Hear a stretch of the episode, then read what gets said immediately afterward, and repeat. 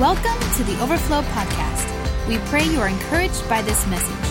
For more info, notes, or other messages, download the Overflow Church app or visit our website at overflowdfw.com. Look at your neighbor and say, Get wild. We give you permission to be wild. You know, uh, churches over the centuries have done a really good job of taming people, right? And um, not criticizing other churches, but I believe it's time for us to tap into our identity, and who God created us to be, to be wild, free people. Come on. Not wild like you might think wild, but wild like God created you to be. So we're going to start off this series today and go until uh, Easter time. And um, so we're really excited just about all the incredible things that God's doing here at Overflow Church and in your life. And so uh, we want to set you free today. Everybody good? How many of y'all want freedom in your life? More freedom. Come on. How many, how many want to see freedom in your family and freedom in your workplace? You just, you just want to be a portal of freedom that everywhere you go, it's just people are like chains just fall off of people. You don't even have to say anything. You just walk in and man, just chains fall off. It's just because you're there, because the, the, Spirit of the Lord, the presence of Jesus is all over you, and where He goes, He sets captives free. And, uh, you know, it's always good when we start a series. Um, it's always good when we do anything in our life to really reflect and think about the nature of God. You know, we can only begin to understand our nature when we begin to understand His. Are you with me? You can't figure out who you are. Everybody, you know, people talk about, I'm just trying to find myself. Listen, you will, first of all, you need to die to yourself. What you need to do is you need to find Him.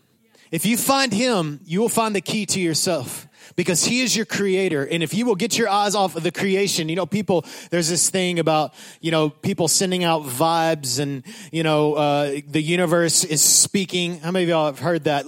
Why would you want to care what the universe says whenever you can talk to the one who created the universe? Like, I don't care what the universe is saying. I want to know what God is saying. He created the whole thing by his words. And so if his words can create all that, then how much more will it impact me? So we can only begin to understand our nature nature by understanding His. If I asked you today, I said, give me some words to describe God.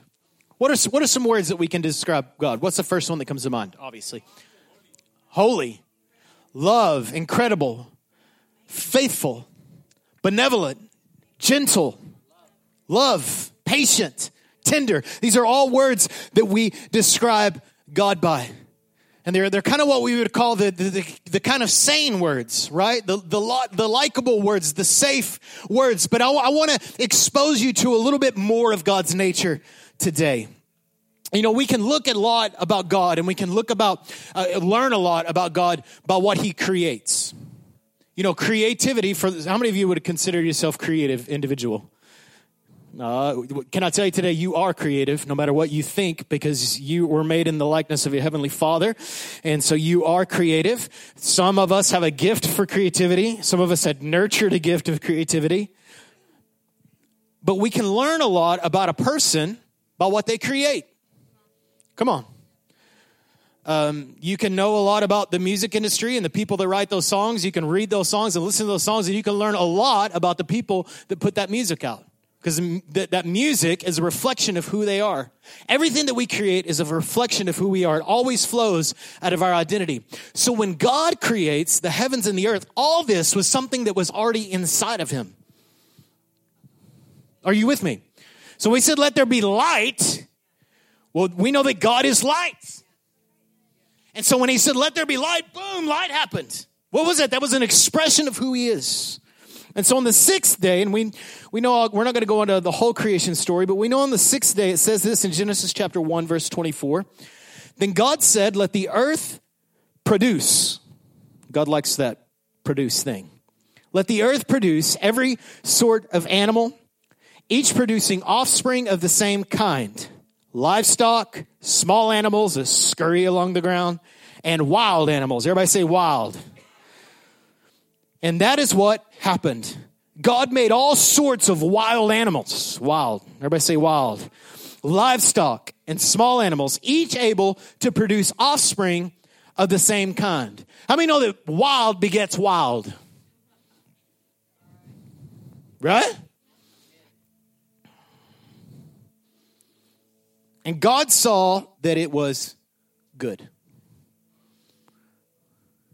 Then God said, Let us make human beings in our image to be like ourselves. They will reign over the fish of the sea, the birds of the sky, the livestock, the wild animals of the earth, and the small animals that scurry along the ground. How many know that when God created the world, He didn't create a civilized, domesticated world? It wasn't a chaotic world, it was intentionally wild. Because we'll, we'll say, no, no, God's a God of order. Yes, absolutely, God is a God of order.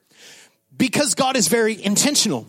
So God's order is wildness. He created a wild world and then he threw a wild man and woman in it. And he said, They're wild. It's all wild. And then what did we do? We tamed it. But can I tell you this? I'm afraid that the world has tamed us. I'm afraid that the systems of man have tamed us. Jesus dealt with a very tame system when he came on the earth. A wild man came. How you know Jesus is wild? Because he was in on creation.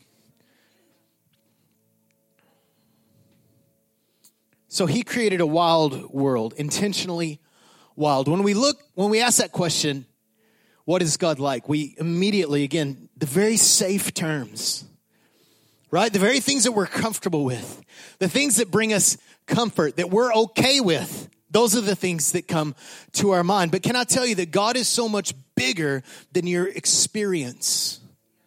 God is so much bigger than what the world or even the church has portrayed. So when we look about uh, on God, we can see that he is also fierce, that he is completely unpredictable, that he is wild and he is unsafe. God is very unsafe. Stay with me today. Exodus chapter 3 is the call of Moses. You guys remember that? Moses is out shepherding sheep in the wild. And God shows up in the wild in the form of a burning bush. Remember? And the bush didn't light up. What was that? It was a fire. What is a fire? Okay, what happens when you tame a fire? It goes out. I mean, isn't that what firefighters do? They contain the fire so the fire goes out. Uh, Exodus chapter 13, verse 21. The next representation we see of God on the earth is a pillar of fire by night and a cloud, a pillar of cloud by day. What happens if you contain a cloud? It's no longer a cloud.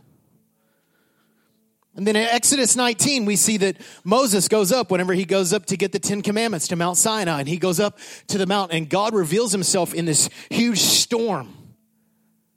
All these clouds, all this fire, all this, what would appear to be violence, if you will.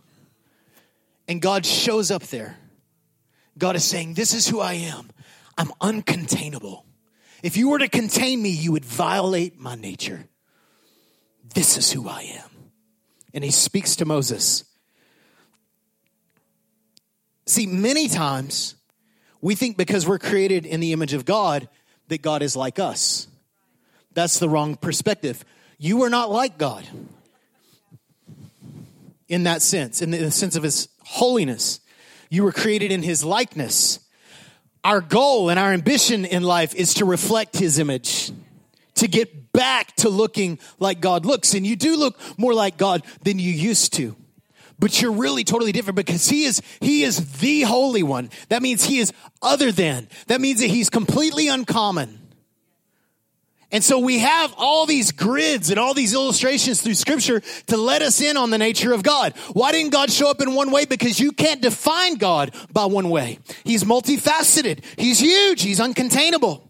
So Moses is up on the mountain, mountain, meeting with God, getting the Ten Commandments, giving them a, essentially a system so they can get some kind of grid to understand how holy God is. And really, this was all setting up Jesus. And when Moses is up on the mountain, now understand that they just got out of Egypt. You guys remember the story? They go out of Egypt. God frees them. Let my people go. He calls Moses in the fire. Moses goes out. He leads them out. And then while they're out there in the wilderness, God says, hey, come up, come up here. I want to show you something. So Moses says, okay. And he's like, make sure that people stay back there because you're the only one that can come close to me because there's so much violence. I know that we don't like that, but This is the scripture. So Moses goes up, and while Moses is up there meeting with God, look what happens. Exodus 32, verse 1. Now, it's only been like 40 days. In fact, it probably haven't even reached the full 40 days yet that he was up there. When the people saw how long it was taking Moses to come back down the mountain, they gathered around Aaron. Now, Aaron was like the second in charge. Come on, they said. Make us some gods that can lead us. Come on, man. Make us some gods who can lead us. We don't know what happened to this fellow Moses who brought us out here from the land of Egypt.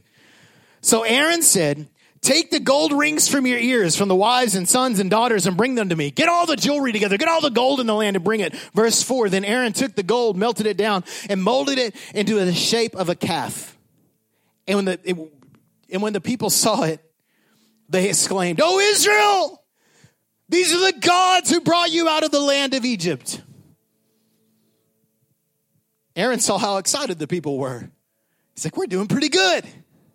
So he built an altar in front of the calf. Then he announced, Tomorrow will be a festival of the Lord. Now, how many know that that wasn't going to be a festival of the Lord? That was going to be the festival to some other God that the people begged for, the God that people had created in their own mind and their own experience. See, this was the same kind of idols that the, that the children of Israel worshiped back when they were in Egypt.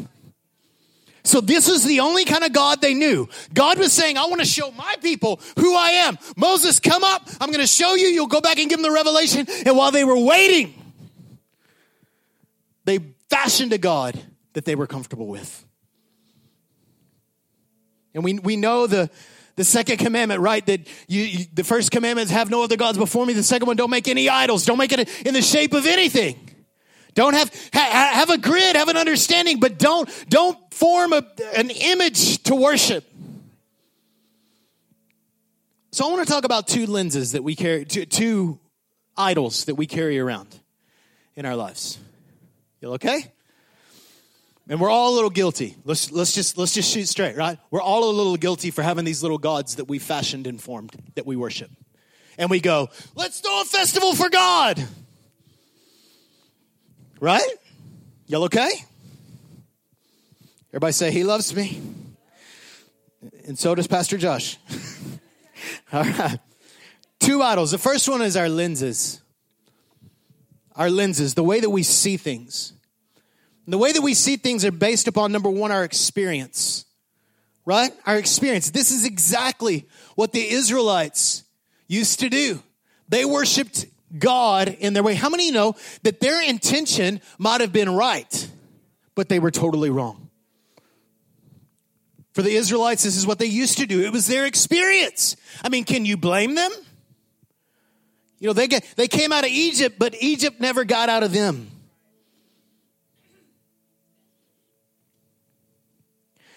Beloved, let me tell you this your experience and your history is critical. It's absolutely critical.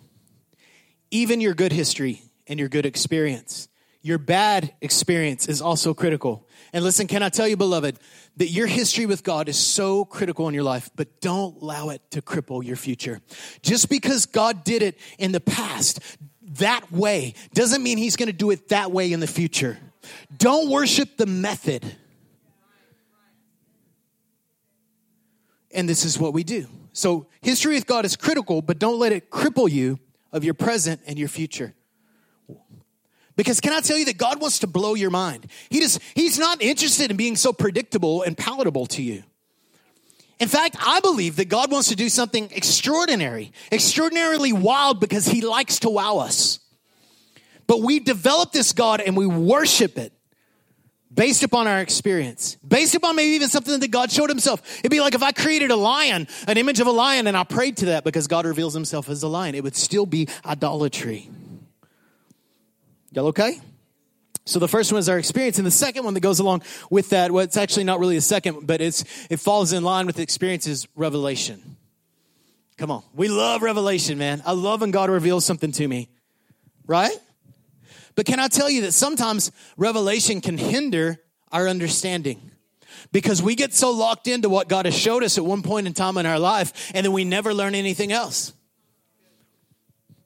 Don't be so prideful uh, in, in what you know that it becomes a, a, a hindering, a, a, hindering block uh, to what you don't know. Sometimes the worst enemy is not what is, is what we know, not even what we don't know. I mean, what you don't know is a problem, but sometimes what we know is a bigger problem. I mean, the people that were worshiping Jesus when he showed up on the scene, they had a problem. They knew some things, and it was keeping them stuck. So we love revelation. We want revelation. We long for revelation, but we want more revelation. And what we do is God gives us and He shows us something. I'm convinced that God doesn't do more because we get so hung up on what He did previously. Now, Scripture tells us to remember what the Lord does. God's all about history, but do not allow that to hinder you in the future. Revelation is meant to serve as the floor, not a ceiling. Revelation is meant to serve as the floor, not the ceiling. And that's what we do. God, well, this is what God said. So it's going to be like this all the time. Maybe. Maybe He wants to do something new in your life. Now, nothing's new to God, but it'll be new to you, it'll be fresh to you. He's the Ancient of Days. If, if anything seems new, it's just God unfolded something. He's eternal, man. Y'all all right? My goal today is, is, is to equip you with a sense of awe, a, a sense of wonder, because we've gotten too comfortable.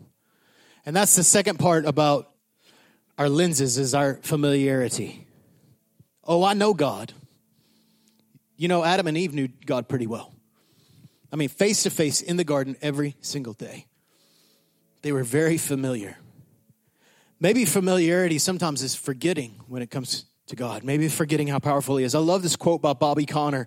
He says, We have become all too familiar with a God we hardly even know. Yeah, we know God, man. We've had experiences with God. But listen, if you had 10 million years of experience with God, you barely know Him. If God is blowing you, if you have the Bible completely memorized, you barely know Him. We've become all too familiar with a God we hardly even know. And so we, we have this, this idol in our life of familiarity. A God that we're comfortable with, that fits our taste, that fits our palate, right? Our preference. We've created, and we, we've have created a God that we found palatable, and no wonder He's powerless.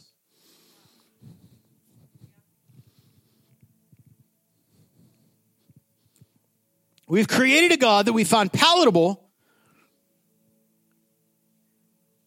and wonder why he is powerless. In Ezekiel, man, I know this is heavy today. Y'all line up. We're all right. Thank you, Jesus. Come on. We're going to get there. I want, I want to awaken you to the awareness of how wild and uncommon God is. Ezekiel chapter 14.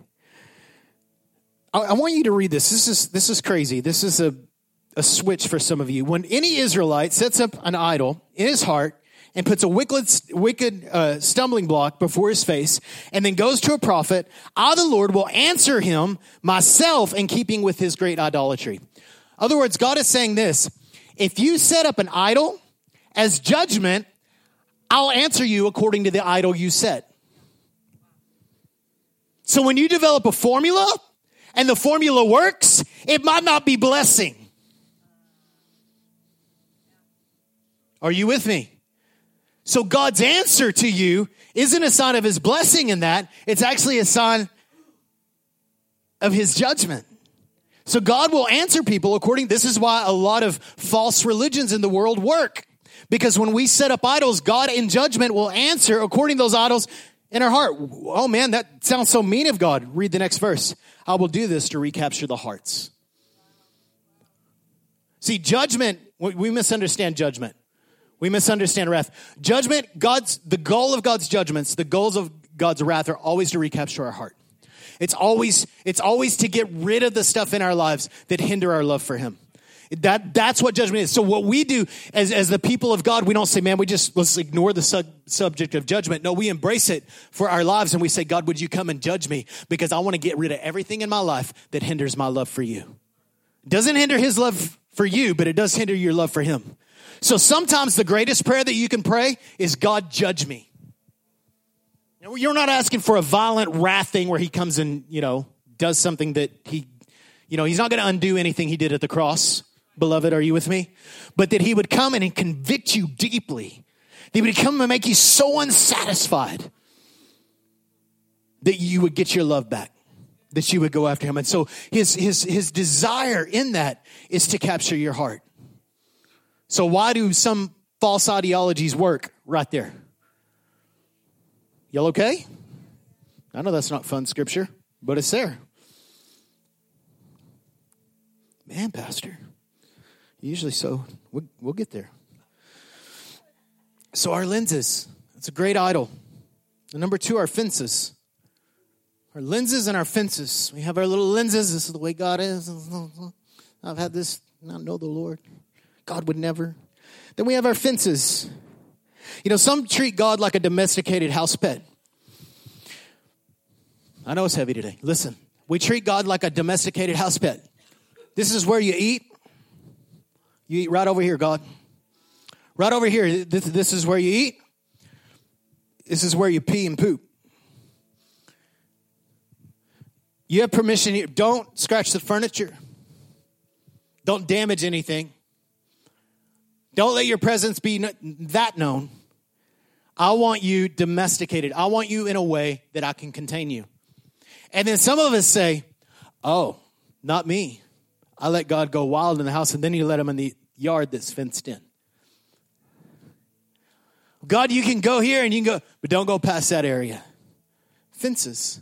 And then if we do take him out, we have him on a leash. All right, God, you can do this, but don't do that. God, I like you at home, but stay off my social media account. Come on. We think that we're more wise than God is of reaching our unbelieving friends. So we shut the Holy Spirit down and say, dwell in our fence.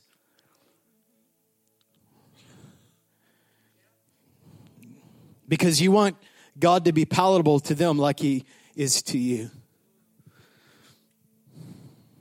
We get very uncomfortable when we start talking about uncaging the God that we worship. So what we do is we develop this like real strict theology. Listen, you need to have theology. I'm I'm very much know what I believe and I will defend those things, but I'm also very open handed with my theology if scripture says otherwise. Yes but so like there's like this debate on like worship music you know? Like people are like well was it a sloppy wet kiss? God doesn't do anything sloppy. Or is it reckless love? God's not reckless. And so we we like have this theology. So like the song shows up that we don't like that we don't uh, quote unquote agree with and we don't sing it. Or we change the words. It's always so annoying to me. It's like there you go. Why don't you just why don't you just fashion god in a way that you find comfortable because you're uncomfortable with that verb I give my kids sloppy wet kisses. I don't know about you, but we do in our house, so I don't have a problem singing that because that's a, an act of affection. Sloppy, sloppy. Reckless, tearing things down, going after anything to get their heart. Wild, crazy love. He cannot be domesticated, beloved. He cannot be. Jeremiah 23 23 says, Am I a God who is only close at hand? Says the Lord, No, I'm far away at the same time. I'm right here, but I'm also over there. Will you come find me over here? Or will you only worship in your safe space? And then we have our other limitations, our other fences, the, the won'ts, the can'ts, the don'ts. These are things that God can't do, things that he, he I know he'll do it for somebody else, but he, but he won't do it for me. Listen, there are things that God can't do that will violate his nature. Okay? Let's, let's talk about that. Here, here, here you go. And understand that these, these are not things to fence him in, fence him in. They're actually catapults to launch your revelation. See, all the things that God can't do work in our favor. Understand this? All the things that God can't do work in your favor. For instance, He can't lie. God can't lie. Why? Because that would violate His nature. Because God is holy and lying is unholy. No matter how small or how big the lie is, lie is unholy. So God can't be unholy. He can't lie. Numbers 23 19. God is not a man that he should lie. You're made in his likeness, but we abandon that for the most part. Number two, he can't change. Malachi 3 6, for I am the Lord, I change not. Hebrews 13 8 says that Jesus is the same yesterday, today, and forever. He will all he will never change. He's always the same. He's trustworthy because of that. He he can't change because he doesn't need to change. There's no reason in which he would need to change. He's already as perfect as you can imagine. There's nothing that needs to change. His plans are already perfect. They don't need to change. And number three, he can't stop loving you. He can't not be love. I know it's double negative. I don't care. Say he don't care. He can't not be love. It's who he is. He cannot violate his nature. Just like I can't not be Josh Brown. I'm going to be Josh Brown. I'm going to always be Josh Brown. I mean, I can do some weird thing like go change my name to like Yashu Kabashish or something weird like that. You know, all y'all would probably go to church elsewhere. I would understand. I will always be Josh Brown. And my, my nature can change, however. Come on. But God's nature doesn't change. So he can't not be love. And, and let me say this he won't be driven by anything other than love. Love is, when we talk about that judgment stuff, it's all driven by love. It's all driven by love. Jeremiah 31 3, I have loved you with an everlasting love. Now, when God talks about forever, when God talks about everlasting, it's different than your everlasting. Your everlasting has a beginning and might not have an end. For most of us, it does have an end. It's like three weeks. That's usually our forever scale. Or till the day I die, even. But God's scale of forever is eternity past and eternity future. God does not live in the context of time. Beloved, do you understand this? This God is outside of space and time. He has no beginning, he has no end. He's the ancient of days. He is he just is. I know that's hard to understand and you probably spend the next, you know, 50 years thinking about that and trying to wrap your brain about it and around it, but you probably can't because our lives are defined by time. But he has loved you with an everlasting love. Other words, his love that has no beginning and it has no end. He loves you, loves you, loves you, loves you, period. God loves me, no buts, if, ands, buts about it. He loves you. The end. There's nothing you can do to earn it. There's nothing you can do to get out of it. He just loves you. But no, he just loves you. And he draws you with his loving kindness. So the fact that you responded to that, listen, the, the fact that you responded to his love, Jesus says that no man can come to the Father unless he draws him. So the fact that you said yes to God was an act of God saying, I'm so good, don't you want me? Yes, yes, I do. That was his idea, not yours. So he is wild, but he's good and he's loving. And then we have this like God won't, don't mindset. And it's kind of a hopeless mindset. Like God might do that for, for Nathan because he's so nice and everybody loves him, but God would never do that for me. Have you ever been there? Have you ever been that way? Have you ever had that fence up in your life? That said, man, God, I know God loves me. And I know he's good and stuff, but I don't think that God would do that for me. You know, I've heard the doctor's report and, and it's just not good. You know, there's just no way my marriage is going to work out. Would you stop thinking in the realm of natural possibilities and start realizing that nothing is impossible with God? Not for me, not for you, not for anybody. Nothing is impossible for the God that we serve. He is wild, uncaged, untamed. He can do what he wants. And stop defining him by his don'ts and his won'ts. There's a few things he won't and don't do. We talked about those. They all work in your favor. And listen, that is a hopeless statement. He won't do that for me. And to reject hope is to reject God's goodness. That's not a convicting statement. That's for you to understand. Beloved, understand this. Stop rejecting hope. God is good and he wants to show you his goodness. There's always hope. Always there's hope. There is always hope because Jesus is always on the throne always hope. There's no hopeless situation. It's an illusion. Hopelessness is an illusion. Whether you're a homeless man on the street, come on, or, or you have, you know, a full bank accounts and live in the, the house of your dream. It doesn't matter. You are never ever hopeless. It doesn't matter how sinful you've been. It doesn't matter how righteous you've been. It doesn't matter. You are never ever hopeless. What if? What if he doesn't? What if this doesn't happen? God don't do that. God won't do that. Some might say that he won't do this and he won't do that. But what we should say is, what won't he do? Stop saying God won't do that and start saying, what won't he do? When you get the doctor's report, I don't know if God will heal. What won't God do?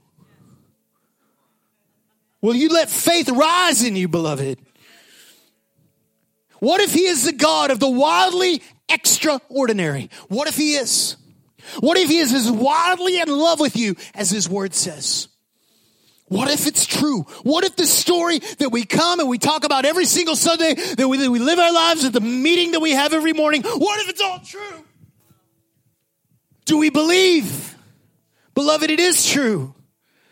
See, unbelief is the only te- context in which God will not move. It's unbelief. Will you believe? Will you believe?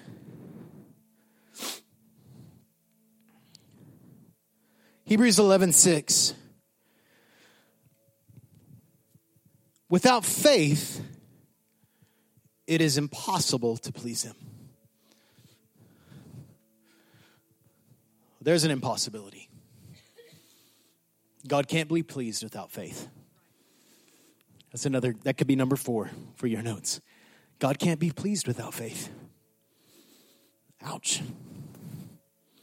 Now, again, faith can be really small, right? Without faith, it's impossible to please Him. For he, come, he who comes to God must believe that He is.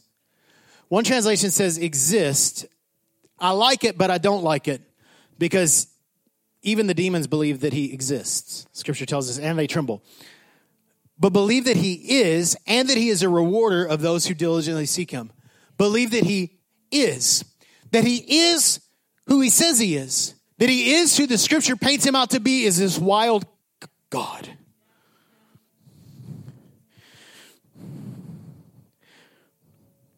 Not simply that he exists, but but believe in his reality. What is he? Well, he's God. I know, but what, what is he? He's, he's father. Yes, yes, but, but how does he act as a father? How? C.S. Lewis, and many of us are familiar um, with The Lion, the Witch, and the Wardrobe. Famous story, made a movie out of it. And there's this conversation between Lucy and Mr. Beaver. And she says, Then isn't he safe? Safe? said Mr. Beaver. Who said anything about safe? Of course he isn't safe, but he is good. And he is the king. He isn't safe. He isn't tame. But he's good. But he's full of love and He wants you. Hebrews 12, 28, since we are receiving a kingdom that cannot be that, that is unshakable or that cannot be shaken. Let us be thankful and please God by worshiping Him with holy fear and awe. This is where we need to get. We've received this kingdom that can't be shaken, but I want to worship God. I want to have a reverence and an awe, understanding that He is wild and that He is dangerous. Stay with me. And then it says, For our God is a devouring fire or a consuming fire.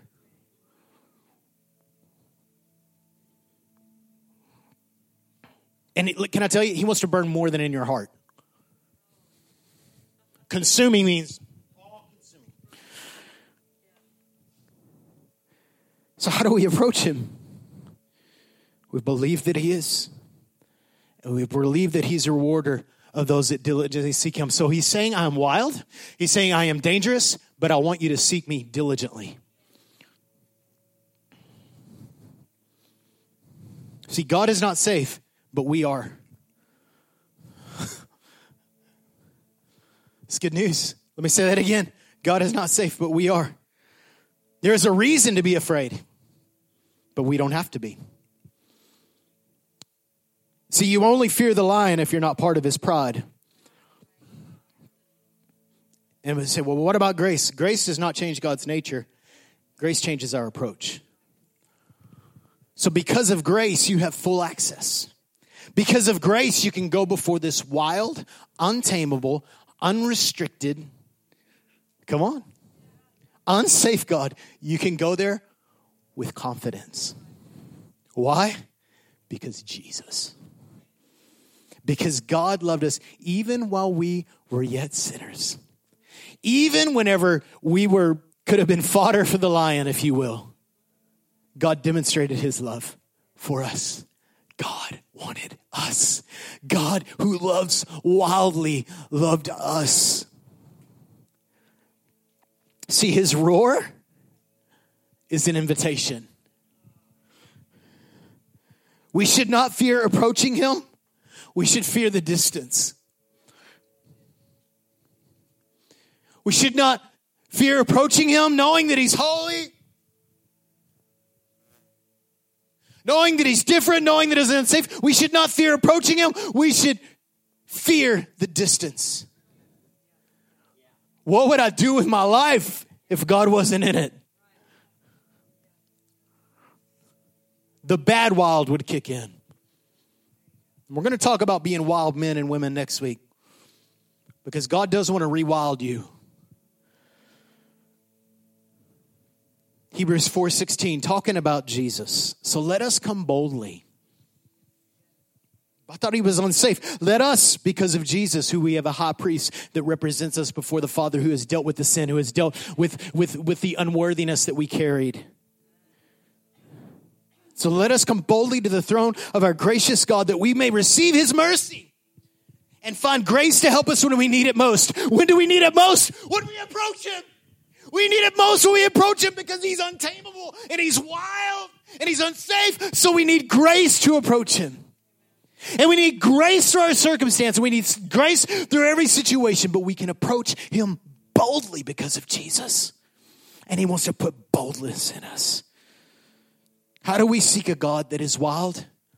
Boldly and wildly. The same way that he pursued us. And that's what we'll be digging into for the next three or four weeks. So we're going to cast off our lenses. We're going to cast away our fences in pursuit of this wild, untamed, unhindered God who loves us deeply. We're not going to fear him. It's interesting that as we look through the scriptures, when God shows up, the most common thing that he says to start off the conversation is fear not. We've become all too familiar with who he is. Beloved, would you treasure his presence? Would you treasure his invitation?